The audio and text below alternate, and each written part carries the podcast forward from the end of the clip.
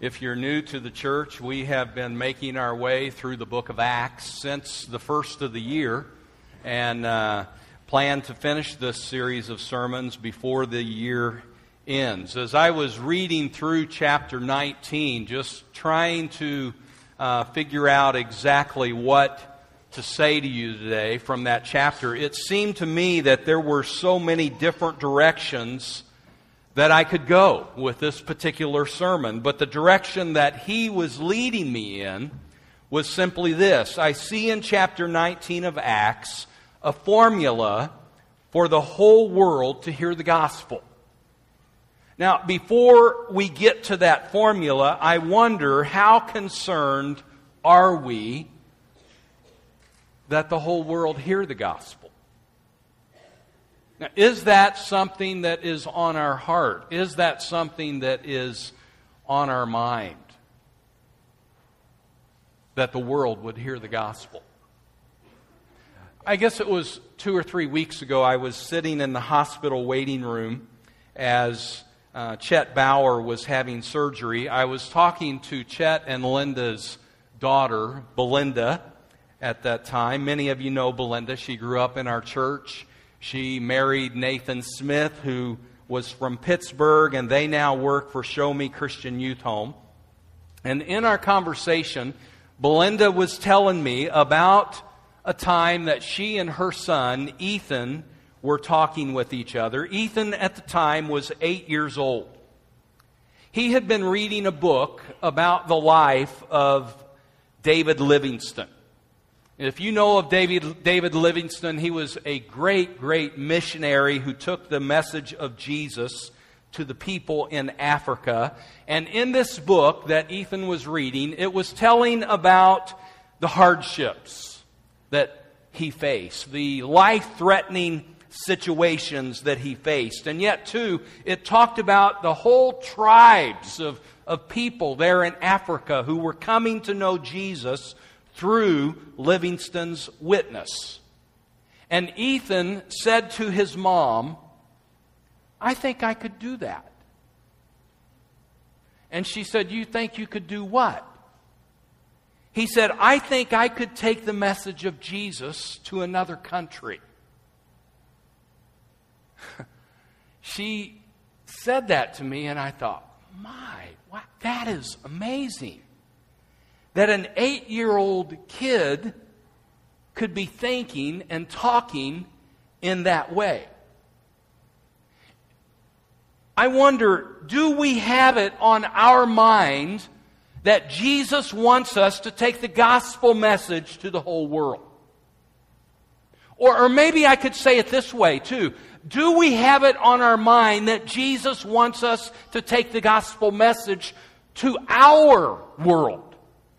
To our neighborhood, to our town in which we live. We need to take the message to the world, yes, but we also need to take the message of Jesus to our world. To those people whom we love and care for, to those people whom we work with, to those people whom we go to school with. Jesus wants us to take the message of the good news of the gospel to our world. And may we realize that those people whom we are around, so often those people whom we love and care for, if they don't have Jesus as Savior, then they are destined to an eternity without Him. Do we think about that? That those ones whom we love, if they don't have Jesus in their heart and in their life, they're going to go to hell. And so we must give to them Jesus.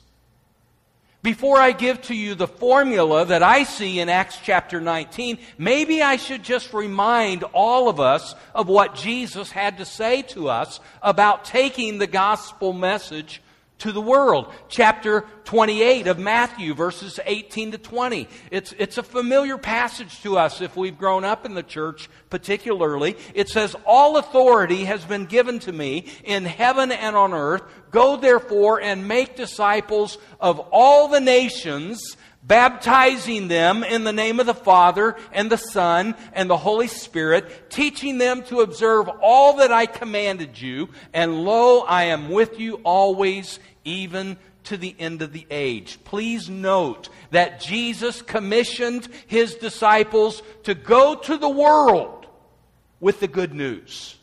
And he said, I will be with you. He did not send his disciples out in their own strength. He sent them out saying, I will be with you. I will give to you the strength that you need. Somebody might say, well, he's talking to his disciples there. He's not talking to us. He's not uh, commissioning us to go to the world. He's commissioning his disciples to go to the world. Might I remind you that he, ta- he said to them, The things that I have taught you, you turn around and teach others. So indeed, he has commissioned us to go to the world. And just as he said to his disciples, I will be with you, so too he's promising that to us, that he will be with us. The Great Commission is repeated in Mark's Gospel. It says, Go into portions of the world and preach the gospel to those people who are just like you.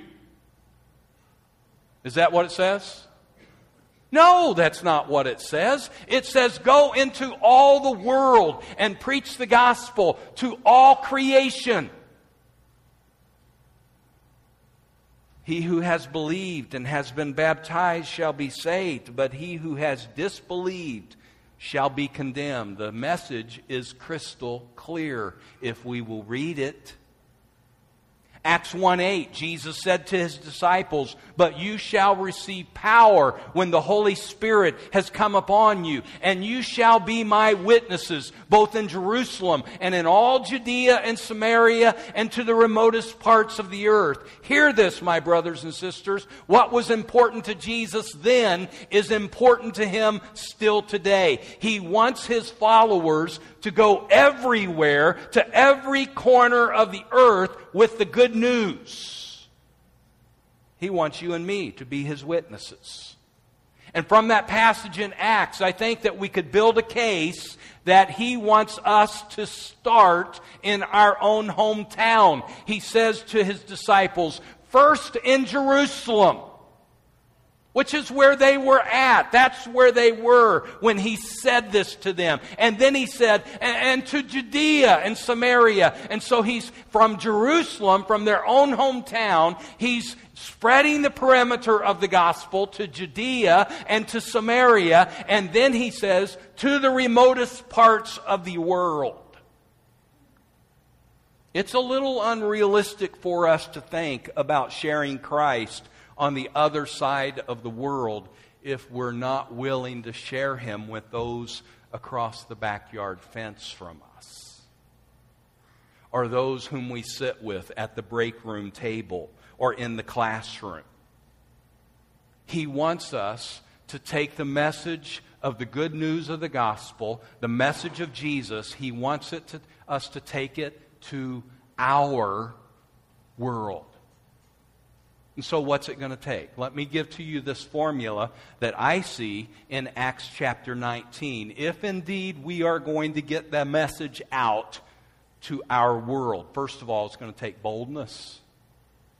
And I mentioned this to you in last week's sermon the, the need for boldness. All of us need boldness. Verse 8 says, And he, the he is Paul, he entered the synagogue and continued speaking out boldly for three months. I looked the word boldly up in the original language, and this is what it means to be frank in utterance to be confident in spirit and demeanor, to speak freely. Now, I'm thinking about this, this idea of boldness. So there are so many people today in this world that we live in who have a lot of boldness.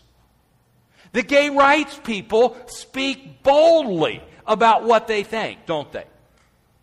The, the people who are pro abortion, they speak boldly about what they think. The animal rights people are bold about what they think, and they are not afraid. They are not intimidated to speak forth their mind. Why is it that we as Christians often feel timid or hesitant about speaking up to others? Think about it. We have the truth. We have the Holy Spirit inside of us. We have the power of God promised to us. If He can raise the dead, and if He can calm the stormy sea, and if He can divide the waters of the Red Sea and hold them in place long enough for His people to walk through on dry ground, if God can cause the sun to stand still in the sky long enough that Israel can win a battle, if God can give sight to the blind and raise the lame to walk again, if He can do all of that, it is not a challenge for Him to give to us the boldness that we need. And so, how does one get boldness? Scripture is very clear. Just ask for it. You ask Him for it in Acts 4, the early church prayed to God for boldness. And verse 31 says, the place where they had gathered together was shaken, and they were all filled with the Holy Spirit, and they began to speak the word of God with boldness. And so, the first thing that we need to do if we want boldness is to simply ask God for it. And then we need to trust God that He will give to us that boldness at the very moment that we need it. And that He will lead us in what to say. He will not fail us.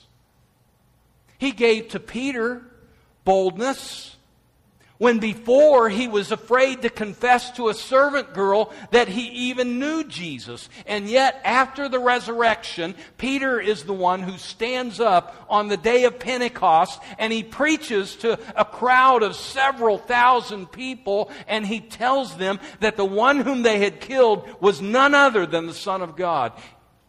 God gave Peter boldness. He'll give to us boldness if we ask Him for it.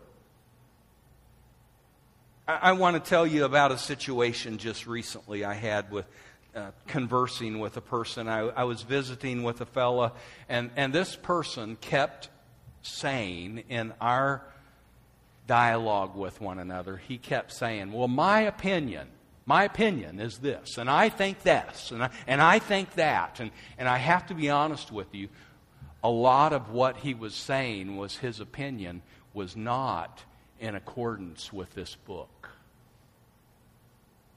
But he was basing his stance on his opinion. And so in this conversation, I, just got to a point where I'd heard his opinion so much, I finally said to him, Hey, let me, let me help you understand this. It does not matter what you think. And, it, and I continued with that line. I said, It doesn't matter what I think. And it does not matter what Community Christian Church thinks. And so I, I've got his attention. I said, What matters is what's in this book and what does God say. And we, we had a good conversation with one another. But I have to tell you, that wasn't me. that was God speaking through me, giving to me the boldness that I needed to speak the truth to Him. And we did. We had a, a, good conversation with one another. He took what I said to him just fine. And maybe the Lord will use that to touch his heart. I, I don't know. Maybe for, for each of us last week who were involved in the Love Does Day uh, activities, it took some boldness on our part to approach our neighbor and say to them, I, I want to help you. I want to show some love to you. I know when I dialed the phone to my neighbor and I was going to ask her if I could wash her windows, it took some boldness for me to do that. But God gave me the boldness at the moment that I needed it. And He'll do the same for each and every one of us. If you ask Him for boldness, He will give it to you at the moment that you need it. And believe me, if we are going to reach the world with the good news of Jesus Christ, we need boldness. How about this? If we're going to reach the world with Jesus, and I see this in chapter 19, I see them preaching and teaching the Word of God. Verse 9, it says, Paul was reasoning daily with them in the school of Tyrannus. This was going on for two years, it says in the text. Verse 10, it says, All who lived in Asia heard the word of the Lord, both Jews and Greeks. Verse 20 says, So the word of the Lord was growing mightily and prevailing. Paul was preaching God's word to them, and God's word does not return void unto us. It will accomplish that which He desires for it to do. That's the promise. It's an amazing promise that Isaiah gives to us. And what that's saying is simply this God's word works. If we'll present it to people. I think, though, so often we, we fall short in presenting the Word of God to people. You know what we do? We leave the sword in the sheath. And the sword in the sheath accomplishes nothing, it, it doesn't do its intended work if the sword is left in the sheath. This afternoon, I'm looking forward to this. Uh, I hope that you will come uh, guys and gals too, we're having a, a, a, clay pigeon shoot at Gene Winter's house at 2.30. I'm wondering what kind of a clay pigeon shoot we would have if all of us who came just left our shotguns in the, in the case. Well, we wouldn't have much of a clay pigeon shoot at all if we just left them in the case in order to shoot the clay pigeons, you got to get the gun out of the case and you got you got to aim it and you got to shoot it.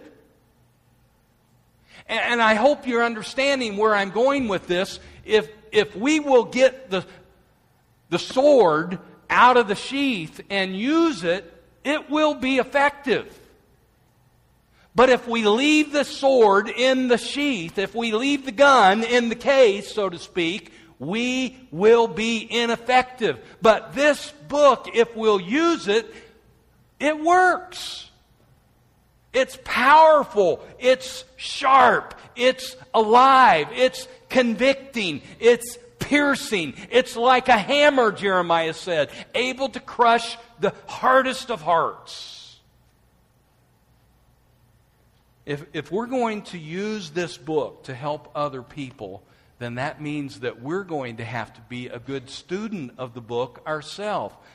Are you a good student of the book? Are you trying to improve yourself in knowing the word of God? I hope that you are. 2 Timothy 2:15 says, "Do your best to present yourself to God as one approved, a workman who does not need to be ashamed, who handles accurately the word of truth. This book has the answer to people's problems. This book can give to us wisdom. It can give to us comfort. This book, according to James, can save us.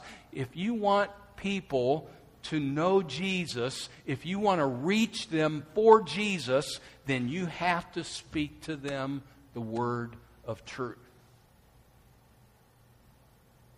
Now keep in mind what we're talking about today. We're talking how how can we reach the world? How can we reach our world for Jesus? We need boldness. We need to speak the truth of God's word to them.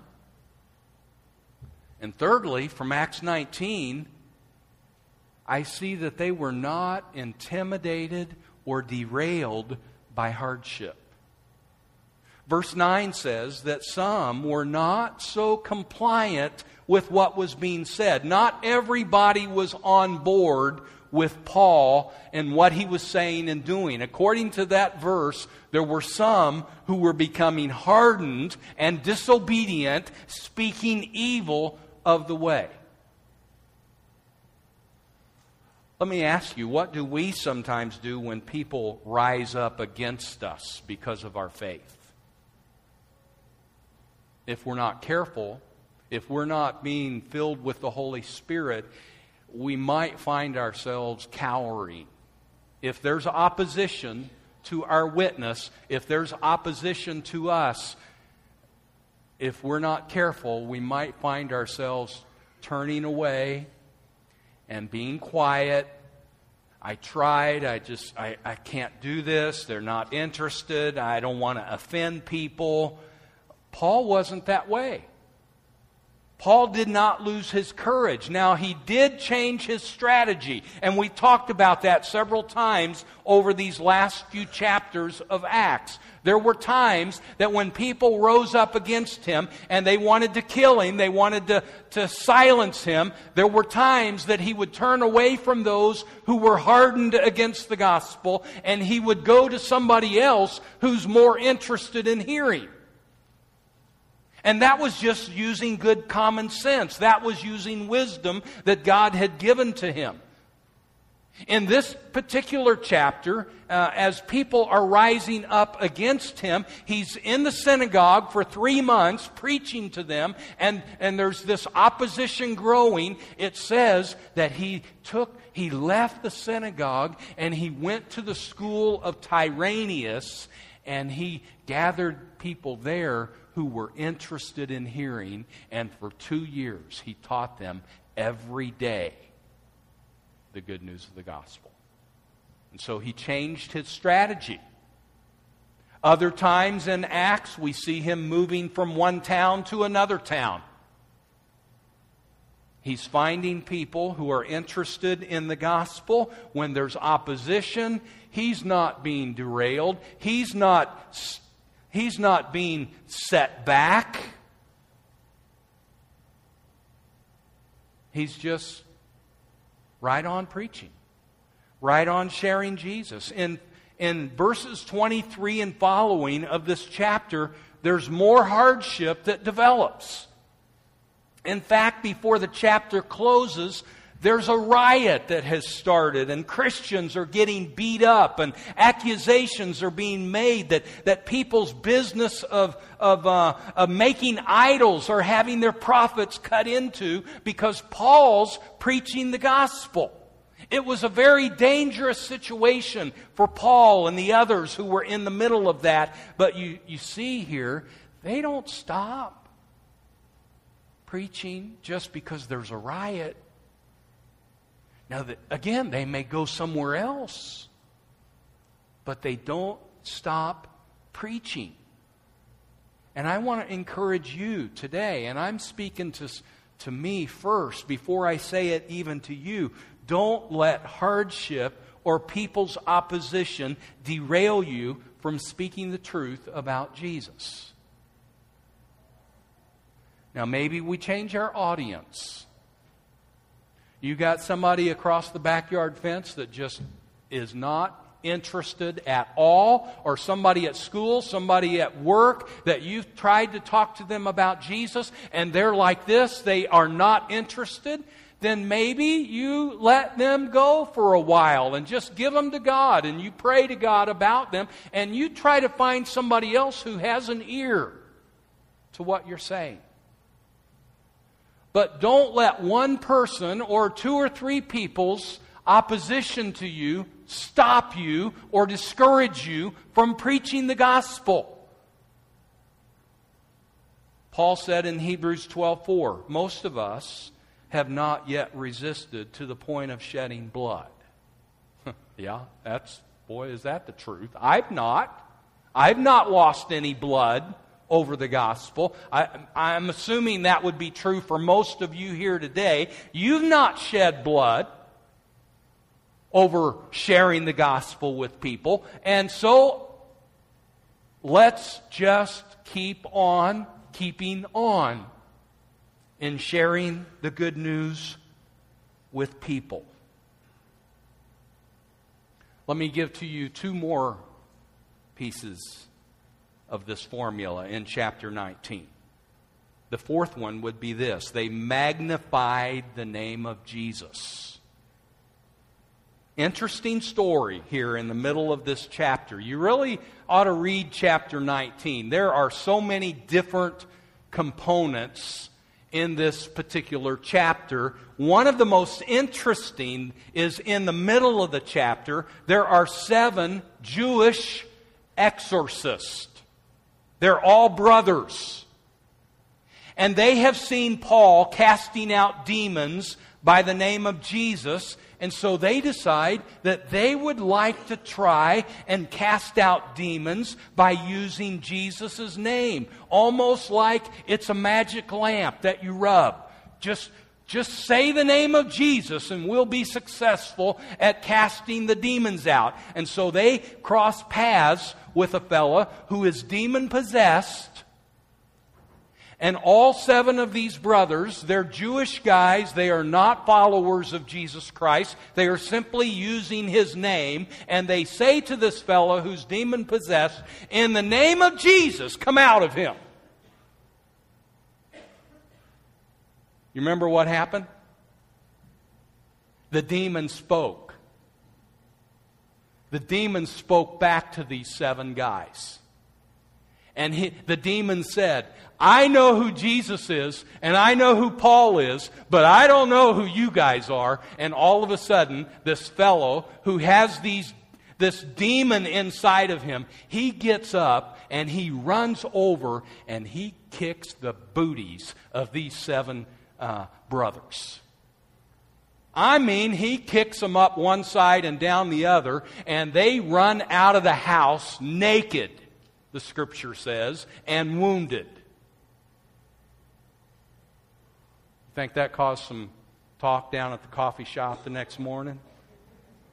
I'd say so. I'd say so. Verse 17 says, This became known to all, both Jews and Greeks, who lived in Ephesus, and fear fell upon them all, and the name of the Lord Jesus was being magnified. Could I encourage you to magnify the name of Jesus? What, what's that mean to you? When I say you need to magnify the name of Jesus, what am I saying? Yeah, to lift him up. You get a magnifying glass, you put the spotlight on that piece that you're trying to see, and it makes it a whole lot bigger. And that's what these people were doing with the name of Jesus. They were magnifying the name of Jesus to those whom they were around. They weren't magnifying their own name. I want to encourage you when you speak to people of the good news, magnify the name of Jesus. More so than what you magnify the name of Community Christian Church. Community Christian Church didn't die for anybody. Community Christian Church can't save anybody. But Jesus can. And so magnify the name of Jesus to those people. Because you know, Jesus saves. Amen? Jesus gives hope. Jesus gives life. Would you say his name with me? Jesus. Let's say it together. Jesus. Magnify the name of Jesus. And that will get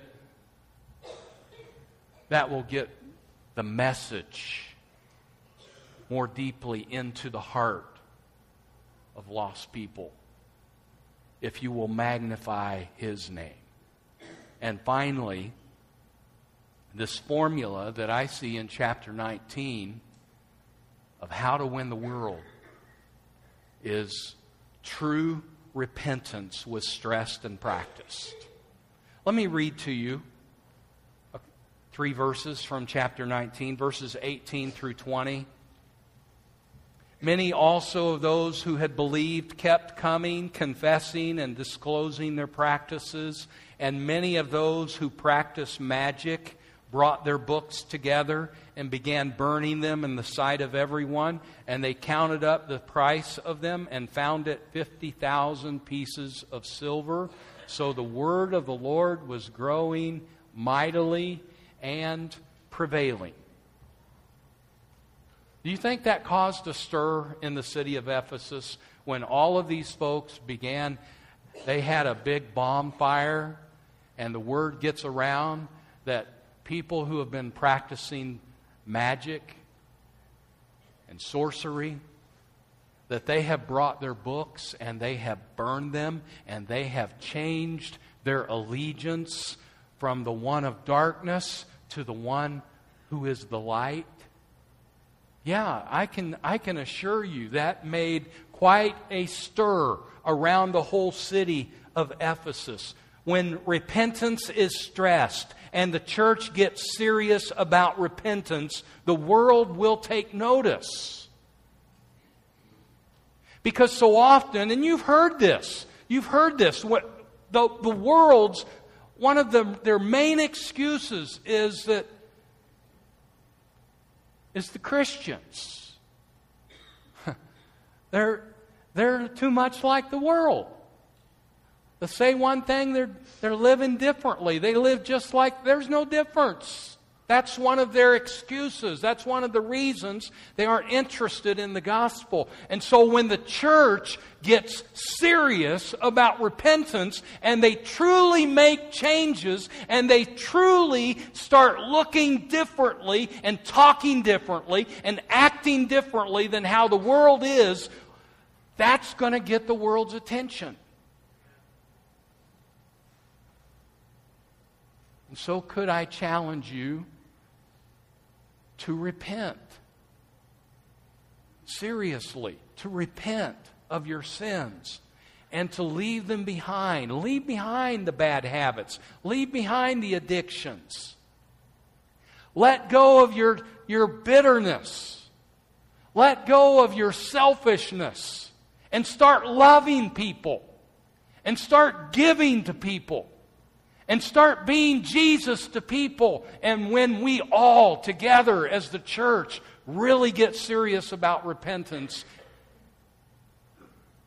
it opens the door wide for the gospel to make a difference.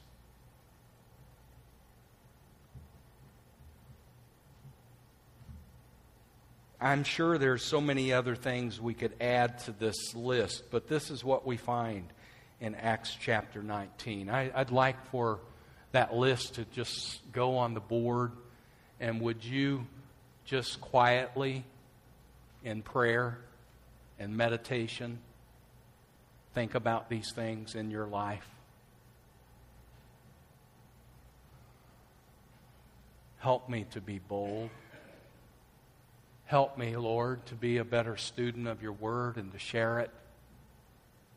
Give me a focus to preach that message of Jesus, not be derailed or discouraged, to magnify your name. And God, I repent. I truly repent. I want to be different. Would you pray? Bow your head. Think about these things for your life. And you feel free to look at the screen and just pray silently